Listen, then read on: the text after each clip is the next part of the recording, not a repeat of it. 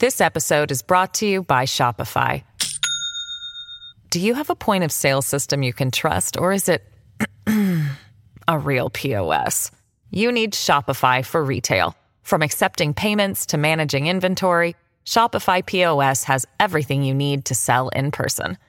Go to shopify.com slash system, all lowercase, to take your retail business to the next level today. That's shopify.com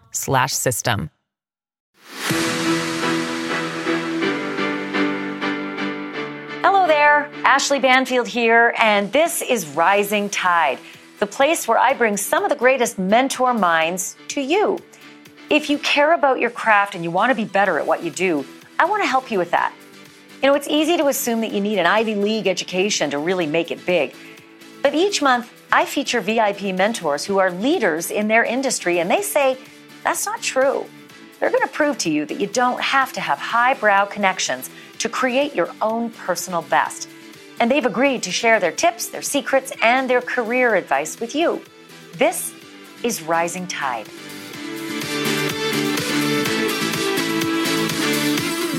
Let me give everybody the introduction, even though you don't even need one. But there's some stuff in here that still blows my mind every time I see it. Uh, of course, Susie is America's favorite financial advisor. Even the New York Times says so. She's a force in the world of personal finance, says USA Today. Maybe it's because she's got, oh, I don't know, uh, 10 consecutive New York Times bestsellers. What? 10 consecutive? Mm, over crazy. 30 million copies in print. Yeah. I can't. I can't. so, uh, Susie is the host of the popular Women & Money podcast. She's a writer, a producer, one of the top motivational speakers in the entire world. Two Emmy Awards, eight Gracie Awards, twice been named Time 100's list, and uh, ranked among the world's 100 most powerful women by Forbes and Barron's magazine. She was the host of the top rated Suze Orman show on CNBC for 13 years, contributing editor to O, the Oprah magazine for 16 years, she grew up on the south side of Chicago. And at the age of 30, this is my favorite part about you. At the mm. age of 30, was still a waitress making $400 per month. She worked her way through college and up the TV ranks to the top of the heap. And she has earned not one, but two honorary doctorates. First question is How does one do that uh, as a waitress at age 30, all of a sudden become you? Yeah. Um, that's a good question. You know, I'm glad that you focused on that because I don't know the background of a lot of you that are watching right now, but sometimes we provide excuses for why we can't be that which we want to be. We look at these people and you hear this resume or the CV that Ashley just read, and you go, I can never do that. So if we rewind just a little bit, I did grow up on the south side of Chicago, but the truth is I had a speech impediment and I couldn't pronounce my R's, S's, or T's. So words like beautiful came out as boobital. Because I could not speak, I could not read.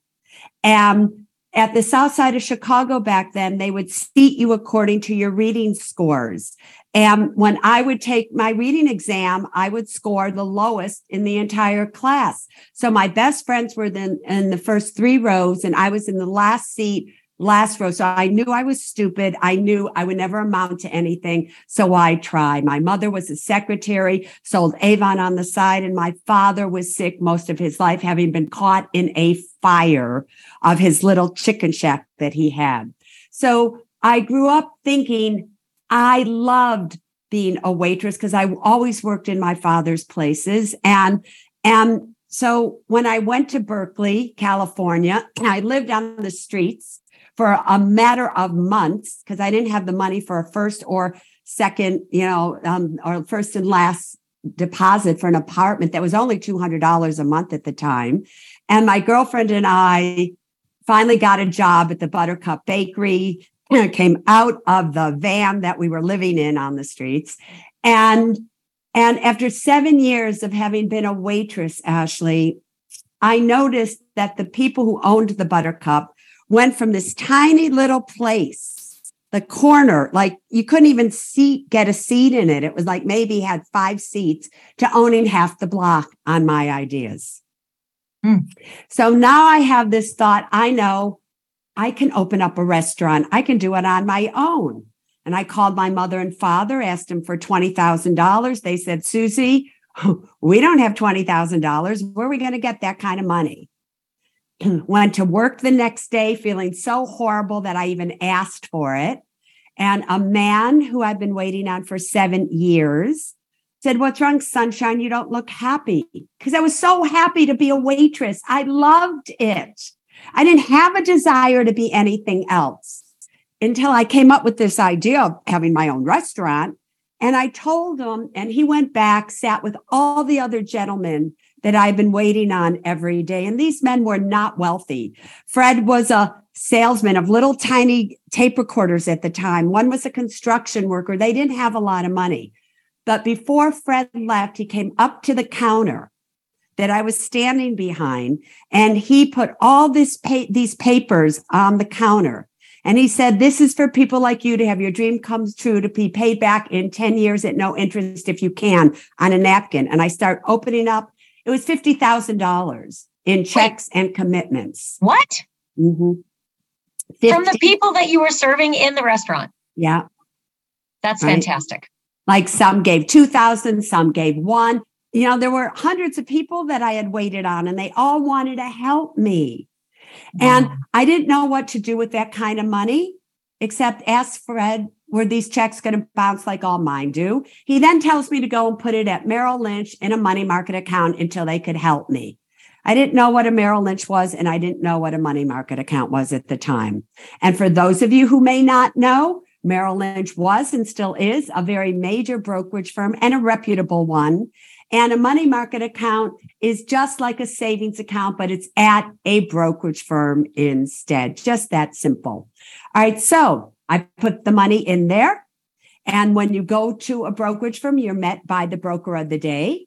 And Randy met me. He was the broker of the day. I told him what the money was for. And he said, How would you like to make a quick $100 a month and or a week? And I said, Yeah, that's more than I make as a waitress, really. And so he said, just sign here on these papers. They were all blank. I left to make a long story short. Randy filled out the paperwork to make it look like I was a very sophisticated investor and I could risk that $50,000. And within three months, all $50,000 was lost. Oh, you're kidding me. No, I am not kidding you. However, do you see how you just went, oh, because that happened to me. I'm sitting here in front of you today with all the accolades that you have just read. None of you can ever forget that when one door closes, another one opens. But you have to be willing to open that door. Nobody is going to open a door for you. You have to open the door. So the door that I opened was Fred said I didn't have to pay the money back. You know, if I could pay it back in 10 years at no interest, that was fine. But if I couldn't, okay. But these people didn't have any money. So I thought, I know I can be a broker. They just make you broker. So Ashley, I was a size six back then. That's the only thing I wish I could go back to. Right. And I had a pair of red and white striped Sassoon pants, and I had these white cowboy boots. Now my cowboy boots are black, just so you know. Anyway, and this blue silk shirt. And that was the best outfit I had. And I put it on and I went in to interview for a job at Merrill Lynch because I thought a broker, they just make you broker. Maybe I can do that. They needed to fill their women's quota. It was affirmative action back then. I went in and I was interviewed by the manager of the office. His name was Peter Sansevero. I love saying his name on the air, although he's no longer alive anymore. And he told me women belong barefoot and pregnant, but he would have to hire me, but he would fire me in six months. I then said to him, How much are you going to pay me to make me pregnant? He said $1,500 a month. 1500 times six months when he was going to fire me is $9,000. That would take me over two years at the Buttercup Bakery to make. I said, fine. I then take the job studying to be a stockbroker. And the operations manager, who really controls all the operations of a major brokerage firm, was also gay. And he came to me and he said, Susie, I want you to go into my office today after I leave and look in the left hand drawer and you'll see what I want you to see. I went in there and basically I saw all these files that said win, win, win, win, lose, lose, lose. And there were lawsuits against Merrill Lynch, all by the same lawyer that was going to win. I called the lawyer. They took it on contingency, um, which is I didn't, if I lost, I didn't have to pay anything. If I won, they got 30%. And I sued Merrill Lynch while I was working for them because Ashley, they were going to fire me anyway because I sued them, everybody. They couldn't fire me. By the time it came to court, I was the number six producing broker. And they just settled and gave me all the money back plus interest at 18% that I was able to pay everybody else back. Wow. So you took the settlement and paid back all the people in the restaurant? Yeah, of course. And then how long did you stay with Merrill Lynch? I stayed with them till 1983 when I then moved on as a vice president for Prudential-Bache securities um, until 1987. In 1987, I started my own firm. And then in 1995, I wrote my first book called You've Earned It, Don't Lose It, because I wanted to impress my clients They came in to see me. I thought it would be cool that my clients thought that their financial advisor wrote a book who knew that book would go on to sell 800,000 copies? And the rest is kind of history. And then you have that, you know, je ne sais quoi quality, Susie. I mean, you open your mouth and everybody's glued, right? Not everybody has that magic, but you certainly discovered it. And you were able to turn it into this remarkable brand that, you know, just continues to proliferate. It's it's spectacular. A lot of people on the Zoom today have questions about trying to spin um, out of a circumstance that maybe isn't unlike your original circumstance. Let me read you this one from Kathy from Montclair, New Jersey. Women have been told to know their value and their worth, but salaries in many industries keep decreasing. How can we confidently get ahead in negotiations without mm. coming off as overqualified or greedy? Yeah. The main thing is, and I'm going to just take it from the back end if that's okay, you have to not have any debt. When you have debt and you need a job and you need them to keep you on their payroll because you have debt, you don't have the money you need to get by, then you have rendered yourself powerless and you don't have the power within you to ask for what you want and what you deserve. So you get paid what you deserve when you emit a power that no resume can convey. People can feel your power and they can also feel your powerlessness. Remember, there's a law of money. Power attracts money. Powerlessness repels it. And the reason that that is true is people control money. You're the ones who go out and get a job. You're the ones who ask a person for a pay raise. A person gives you a job promotion. So when they feel that you're powerful and who you are, they are attracted to you. When you are powerless, maybe somebody just broke up with you or whatever it is, everybody can feel like something's wrong. And when they feel that, you repel them. So you have to be somebody who stands in their truth and not be afraid to ask for what you know you are worth. And if that means they don't give you a job or they dismiss you, but you have an eight to 12 month emergency fund, you don't have any credit card debt, fine. Then you find some place that values you, but don't be afraid that if somebody says no to you, like I lost all that money, that something good won't come from that. I would never, ever settle. I never have, and I never would. So, this is a great question from Victoria that dovetails from that because she talks about having debt to start with. And since this is sort of the careers uh, mentoring, we're, we're folding in the debt piece of it. Victoria from San Diego says, How do you suggest paying off uh, student debt quickly if you're not making enough money in this industry? I probably make about $1,100 every two weeks, and I try to make a $900 monthly student loan payment. By the way, I have over $50,000 in student loan debt. I've paid about 7,000 since getting out of college in 2020. This business doesn't pay well, certainly in the beginnings. Even if you're on air, uh, it's the worst paying job I've ever had. I was a waitress too, but this one was the worst paying job I ever had for seven years. Yeah. Then what I would do if I were you, most likely, at $900 a month. You're on the standard repayment method, which means that you will have this loan supposedly paid off in 10 years. It's stressing you out. So why don't you go on an income based repayment method where it is attached to whatever income you happen to be making now?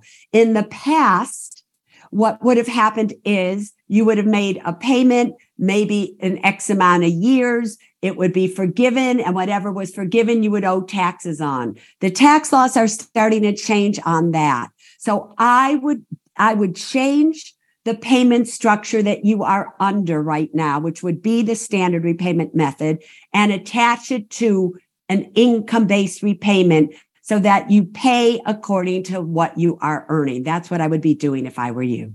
I think that's uh, that's great advice. Uh, Melissa from New York asks, "What is the greatest piece of advice that you ever received?" It was actually from my father, and my father. It's a long story, but very quickly, the advice was it's better to have 50% of something than 100% of nothing. And the way that translated for me was really that I never went after the money. It wasn't money was never the goal for me. The goal for me was doing something that I loved. So I would translate that to love of what I was doing was more important than all this money that I could be offered. And Ashley, I don't know if you know this, but the first year that I had the Suze Orman show on CNBC, I was offered a contract and what they wanted to pay me. And I was like, I'm not working for that. No way am I going to sign this contract. I said, I'll do something better. I'll work for one year for free for you because I love being on television and because I had the money to be able to do so. After one year, it was the highest rated show on CNBC. The first two weeks, I had increased their ratings by 175%. After that one year, I had them. So then they had to come to me and say, How much do you want? And they had to pay me for the year before that. And it was in the seven figures. They had never paid somebody like me that kind of money for one day a week, but I had them. So that was the best advice I had ever been given. Yeah. That's also colloquially always, called over the barrel, right? You had them over yeah, the barrel. yeah. Also, always do what's right versus doing what's easy. Always stand in your truth, everybody. When you stand in your truth, everybody can relate to it. So that probably of anything I've ever done, standing in my truth has made me who I am to this day. So Melissa had a second part to the question, and it, it speaks to exactly what you just said. When did you have your aha moment that you could build a brand around your work? I don't even know if I have that aha moment yet, which is the goal was never to build a brand. Susie, did you just see how many people smiled when you said that? like we all think, is she crazy? Right. Suze so, Orman talking. no, but it's true. KT will tell you that I still think I'm a waitress. You know, I have the Women & Money podcast, obviously, which you mentioned. And today, by the way, I just have to say this. Every one of you out there watching right now, you need what I call the must have documents. You need a will, a trust, an advance directive, and durable power of attorney for healthcare. For many reasons today on the podcast, I'm giving them away for free. $2,500 worth of documents for free to all of you good in all 50 states. And if you listen to the podcast, you'll see why I'm doing it good just for today. It expires at midnight, your time, East Coast or uh, sorry, 3 a.m. in the morning, East Coast time on the January 6th. And KT's like, why are you doing that, Susie? And I still feel like I'm this waitress serving a plate of financial advice to everybody. The main reason I'm doing a podcast that you can listen to for free. It's not about the Emmy Awards and the this and the that. It's about how many lives can I touch? Because financial freedom is your birthright. And I believe that with the bottom of my heart. So, where do you go to get the advice that's good for you and not the financial advisors that may be giving it to you because they're getting paid? This episode is brought to you by Shopify. Do you have a point of sale system you can trust, or is it a real POS? You need Shopify for retail. From accepting payments to managing inventory, Shopify POS has everything you need to sell in person. Go to shopify.com/system all lowercase to take your retail business to the next level today. That's shopify.com slash system. So you'll never be powerful in life, everybody, till you're powerful over your own money, how you think about it, feel about it, and how you invest it. And that's what so the this, Women & Money podcast is all about. And I, I this is great for you. It's it's great for the this next question from Julia from Tacoma, Washington is great because of the way the media has evolved.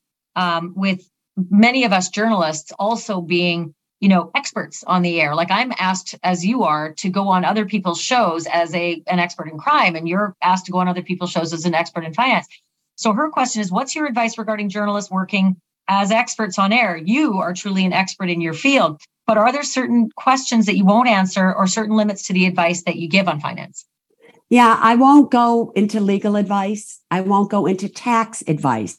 I'm not a lawyer. I'm not a CPA. But when it comes to personal finance, I believe in my gut, you will never find anybody that will give you as great and unbiased and accurate and, you know, do this now advice than me. Right. So, but I do have a hard time, I have to say, about journalists that have never invested people's money for them, never lost people's money from them, or made money for them or didn't bother to get their series 7 exam or their C- certified financial planners exam or all the licenses that I did get over the years giving financial advice. I have a really hard time with that to tell you the truth Ashley I do. Yeah especially when um, they're on multi-beat uh, a journalist who's on multi-beat who then um, you know after a week on a story becomes the expert you know in that field. I, I see it with crime as well. I see a lot of indictments of people on the air accidentally and a lot of defamation cases in the making uh, kind of on a daily basis. So i see what you're saying. So mm. you know, a reporter can report about what's happening but don't give financial advice. Big difference. Yeah. The the passion susie that you have for this industry both mm. broadcasting and financial uh, you know expertise do you do you ever see that going away? Do you, do you, I mean, do you, do you see yourself like, I mean, I bring up Barbara Walters because she's always been the North Star for me. I'm going to work till I'm 85 or 90. I'm going to be doing this. Do you ever see that diminishing? Well, you know, I closed down the Suze Orman show a number of years ago now. And I, at the age of 65, right now, everybody, I'm 71 and a half. I love that. First of I, all, I don't believe you, period. Mm-hmm. Look it up, Google, Google. But and what I wanted to know was who was Suze Orman when she didn't have a standing ovation in front of 50,000 people, when she wasn't writing for the Oprah Winfrey magazine, when she wasn't on QVC, all these things and her own show? Who was I? And so one day I just closed it all down. KT thought I had a nervous breakdown. And that's when we moved to the private island where we live today. We learned how to fish and, and I loved it. I didn't need all of that. But then time came and after a few years and everything, and as you know, I had a serious illness um, that has just recently, after three years, I kind of feel almost like 50%, believe it or not. Imagine if I was 100%. And so I love doing these types of things. I love doing my podcast. I love doing TV shows like this for a hit here and there. Would I ever really want to do maybe my own show? Somebody has already offered it. Some company has already offered me to come back with another show. And I'm oh, I'm thinking about it, but I'm not sure that's what I want to do. So I'm happy doing what I'm doing right now in the medium that I'm doing it on. And you call the shots. Uh, you can you can do as much or as little, right? Yeah, absolutely. But I love zooming. I love that I'm in the Bahamas in this little studio with a TV screen behind me. This is what my living room looks like, but I can change it to any to CNBC, to your background. I mean, I could do it now if you wanted to see me do it, right? But I can change it to anything and broadcast from here. Today's show wanted me to come in, Ashley, and do a whole week with them. I said, I'm coming to New York. You want me? You come here. That's it. It's as easy as that. Yeah, no, I think this is a, a, big part of what everyone's looking for is a little bit of you know balance, uh, not only geographical balance but also balance of family. The work from home thing has been a whole other dynamic. That's a whole other uh, Zoom conversation. Can I ask you to to drill down on something that you started and that is the um, issue of making excuses. Like that's the first thing I, I, grabbed when you said, "Don't make excuses." Yeah. Talk to me a little bit about what it takes inside, because we all default to why it's not working, right? All the way along our careers, we default to why the guy beside us might be doing better and the reasons why he's doing better. Help me to navigate how you got past that, because that's a big barricade for a lot of us. Yeah. Somehow, I always felt a lot like all of you feel. I felt like everybody was better than me. I honest to God did. They were prettier. All of my friends were prettier and thinner, and their parents had so much more than mine. Um, and all of these things. And I felt that way all the way through college. And then I move and I'm at, at you know the Buttercup Bakery and and all of a sudden I find this entire lesbian community and it was this, you know, because it was California and I'm living in San Francisco area. And I found and was able to identify with who I really, really was. And then I just started to feel better and better and better about myself. It's, there's no one thing for everybody. But I then came across this saying somewhere there is no excuse big enough to keep you from being who you are meant to be. And I started to say that. The other thing, and I know we're running out of time, is this when I was first hired as a stockbroker, actually, I was so afraid it wasn't even funny. I didn't belong there. Everybody else was better than me. I had an excuse. They were men, they were this. So I created a new truth. And the truth was, I am young, powerful, and successful, producing at least $10,000 a month. I screamed that truth 25 times a day on the way to work. I, you know, I wrote it 25 times a day. Before I went to bed, I said it silently in the mirror 25 times. And in six months, that truth became true. And so I found that if I could create something that told me more than what my mind was telling me, that I was telling myself, eventually it would come to pass. And that's what the Nine Steps to Financial Freedom book, the second book I wrote, which was maybe one of the best selling books of all time. Um, that's what that book is all about. So it's a little like the, you know, a, a combination of fake it till you make it and the secret. Put out there what you want to come back, but also, you know, put on the brave face and stop being your own worst enemy. Yeah.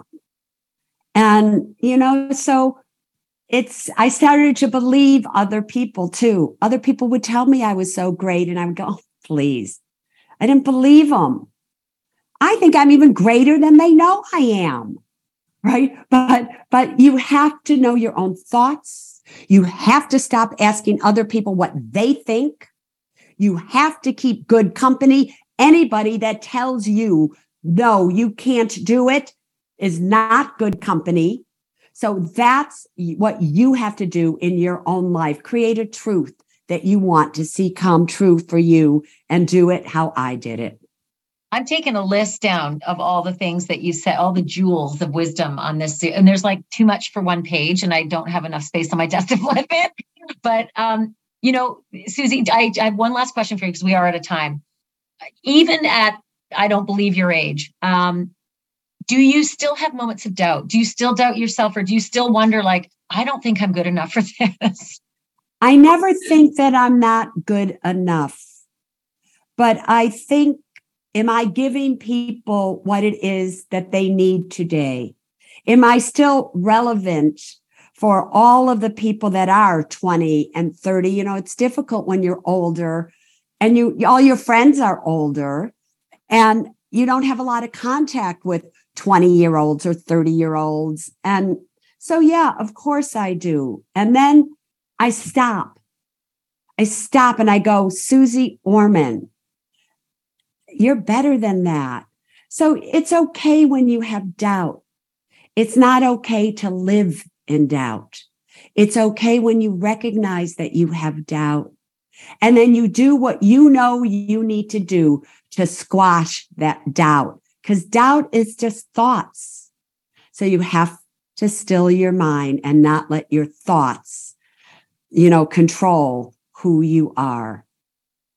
Let your heart control who you are. It's great because I, I do think that um, no matter how good we are or how many successes we can rack up, uh, the failures keep coming back to haunt us and it makes us feel like we're fallible which we are but living by that you're right is going to you know keep you in that that abyss. Can i just hey, tell you one quick story about oprah? yeah, please. Oh, right? yeah. Are yeah, you kidding? so, so we're in the oprah is launching the oprah winfrey network which you know i had a show on with dr phil and dr oz called the oprah all stars big thing and we were all staying in the same hotel and we ring to get on the elevator and Oprah's on the elevator.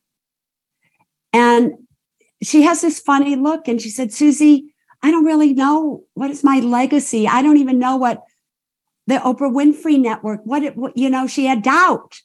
She had doubt. So even Oprah, even Oprah, the one thing about Barbara Walters that I'll never forget her saying to me was, Suze, never read the good news that's written about you or the bad news. Just stay away from it. And because if you get too attached to the good, when the bad comes, it will devastate you. So to this day, I don't read what anybody says on either level about me. You know, it's funny that Barbara would say that um, because I think in the age of social media, so much information has come at us that you can't avoid it. Because I got some advice later than that that said only believe half of the good that's written about you and half of the bad. So get a get a different sort of uh, metric to combine what the you know who you are and what you are at least to your audience. Yeah, but you know, Ashley, I would tell you don't read any of it. Right? It's probably healthier. Cut, don't don't read any of it. I have a saying that grace is above praise and blame. Remember that. And all you need to know is who you are, why you are doing what you are doing. Are you doing what's right versus what's easy? Are you putting people first or are you just going after the money? You're the only one who needs to know that. And if you know that, let other people think because they're going to think anyway. Who yeah cares. Yeah, you know, long ago, uh, we all had our detractors on TV. It's just that they threw peanuts at the TV screen and they didn't have an outlet to throw those peanuts publicly. so now we're just hearing about all those peanuts that are getting thrown at the TV screen from the you know 70s, 80s, and 90s. I've kept you longer than I was supposed to, but oh my God. you Lord, can keep uh, me as long as you want, girlfriend. I do not have a time limit. Oh my God! Don't ever tell me that. Are you? I just me? told you that. You can go way, a lot longer if you want my executive producer is saying do not ever believe that because i you know she's like constantly trying to wrap me always. So to hear no no you can have as long as you want. So i will ask you this one other piece of um, um, of advice.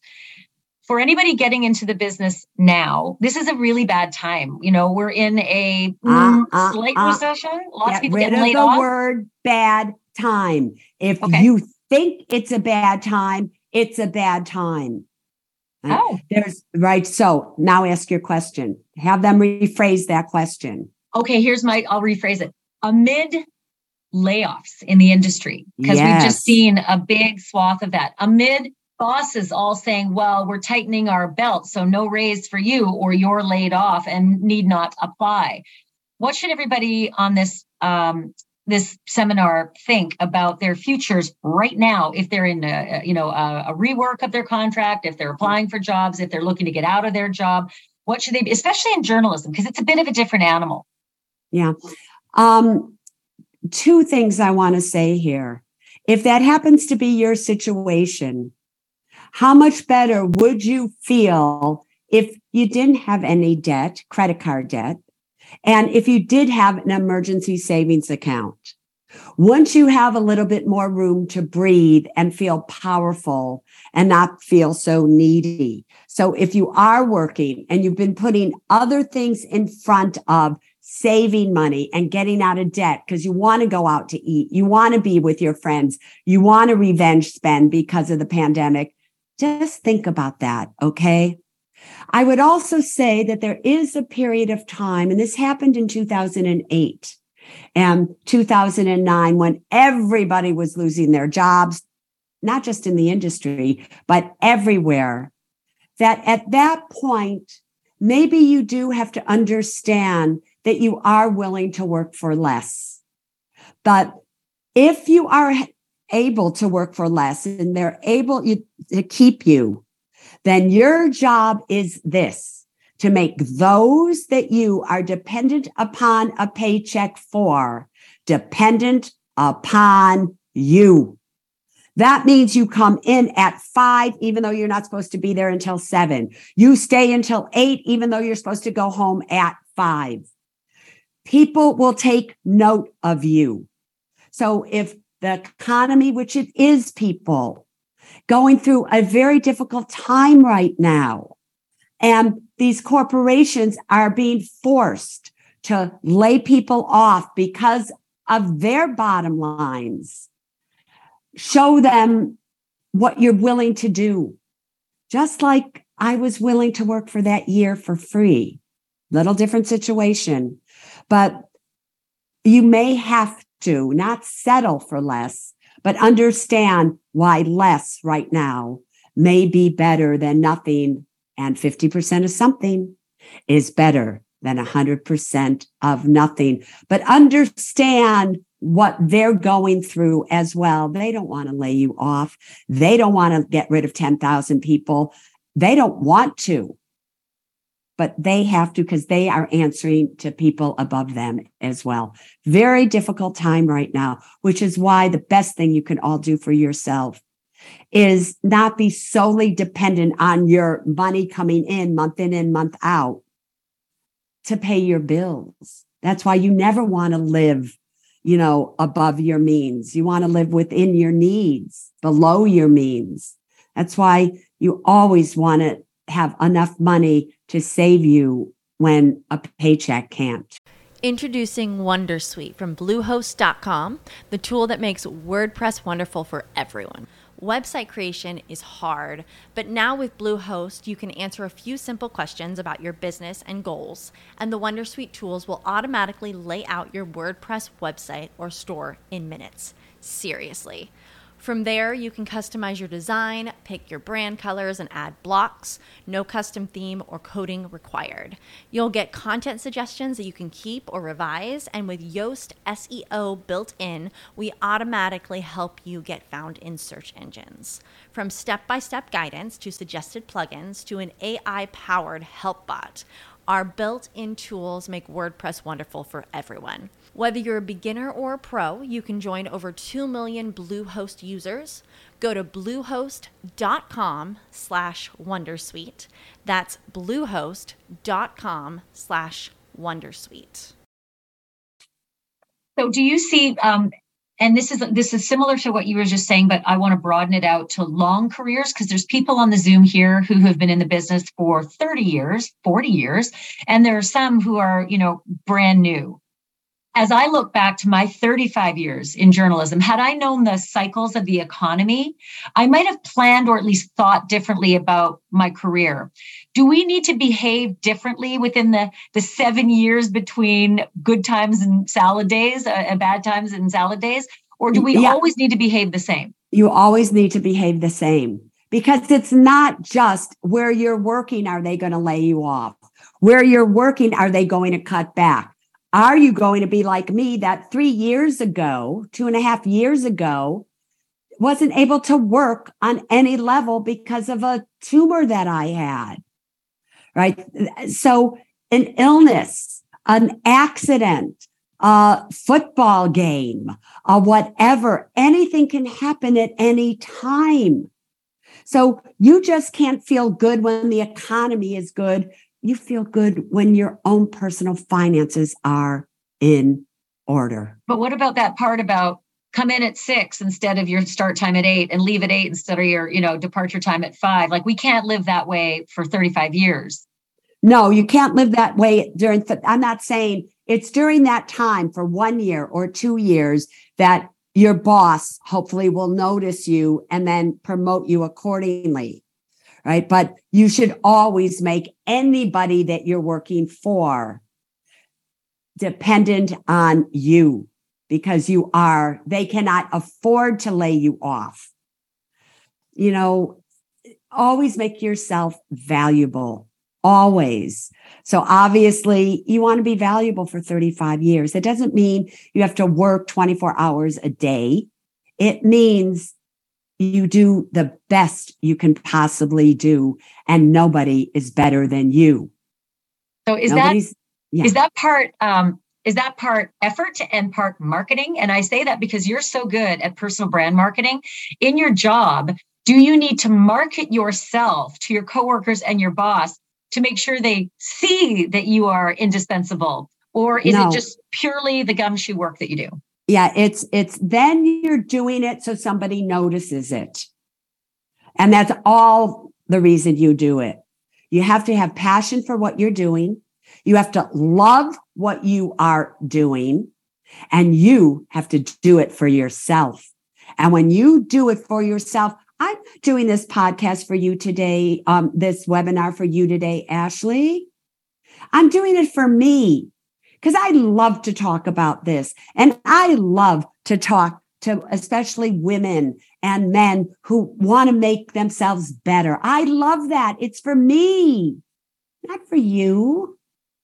Well, right? I'm so, taking it as a gift. right right but but you see what i mean the other day i did do a podcast from somebody who i never heard of before who simply asked me and i said okay okay most people in my position would go listen if they don't have at least 20,000 people online i'm not doing it like i do it cuz i love it for me so no you don't want to market yourself you want to be you and you want everybody to notice that you are so magnificent at being you that they want to be like you. Everybody tells me they want to be like me. And I'm like, what are you crazy? You don't want to be another Suze Orman. You want to be another you. When you're you, nobody can be better at you than you. And people will notice that. Well, I Trust want your jacket. this is from Nike. This I is a Nike sweatshirt. You can have one. I have them all in the closet in my um, apartment a condo in Florida. I didn't, I couldn't, whoop, I just couldn't get rid of them for some reason. I had to keep, visit you. Hey, uh, somebody asked, um, where do we get the will and trust documents for free? This is the podcast, right? Your your Susan yeah. podcast. Go to the Women & Money podcast. Listen to the podcast because it's a great little podcast. Today's podcast, and at the very end, end of the podcast, I'll give you the um, passcode and where you do it. All right. And for those of you who are just too lazy to do that for one reason or another, um, go to suzeorman.com slash protect and the and the activation code to get it today for free is protect 2023. You can do it that way as well. Just know hundreds of thousands of people are trying to do it today and the servers are just freaking out. It ends tonight. So just be patient if you can't quite get in right away. And it's in the chat at the bottom of the chat, everybody, the podcast episode. Um, I think it, Shelly has sent that to everyone. Is that the right one? Um, SuzeOrman.com slash blog slash podcast episode. Suzeisms. Does that sound right? I don't know. I don't know what, I don't even know what the hell that is. But if you just go to podcast, wherever you listen to your podcasts, yeah, go to Women in Money. Women in and Money. And it's the podcast that's today. Yeah, we can. That's easy to find. Um, thank you. Like this has just been so great to a catch up with you again because it's been way too long since I saw you last, and you look fabulous, and you sound even better, and you're just Thank you, you. you haven't slowed down a bit. You've still got all that remarkable chutzpah. Um, even though you've decided to do it on your own terms and on your own time schedule. Thank you so much, Suze, for this.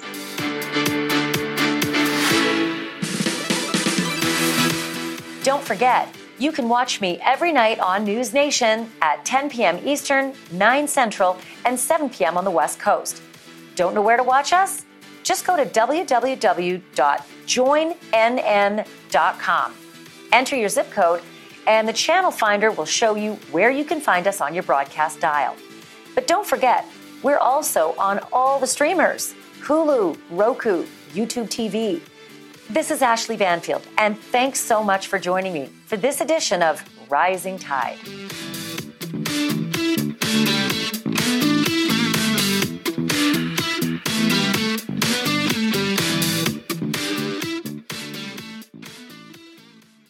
Say goodbye to your credit card rewards. Greedy corporate mega stores, led by Walmart and Target, are pushing for a law in Congress to take away your hard earned cash back and travel points to line their pockets. The Durbin Marshall credit card bill would enact harmful credit card routing mandates that would end credit card rewards as we know it. If you love your credit card rewards, tell your lawmakers hands off my rewards. Tell them to oppose the Durbin Marshall credit card bill.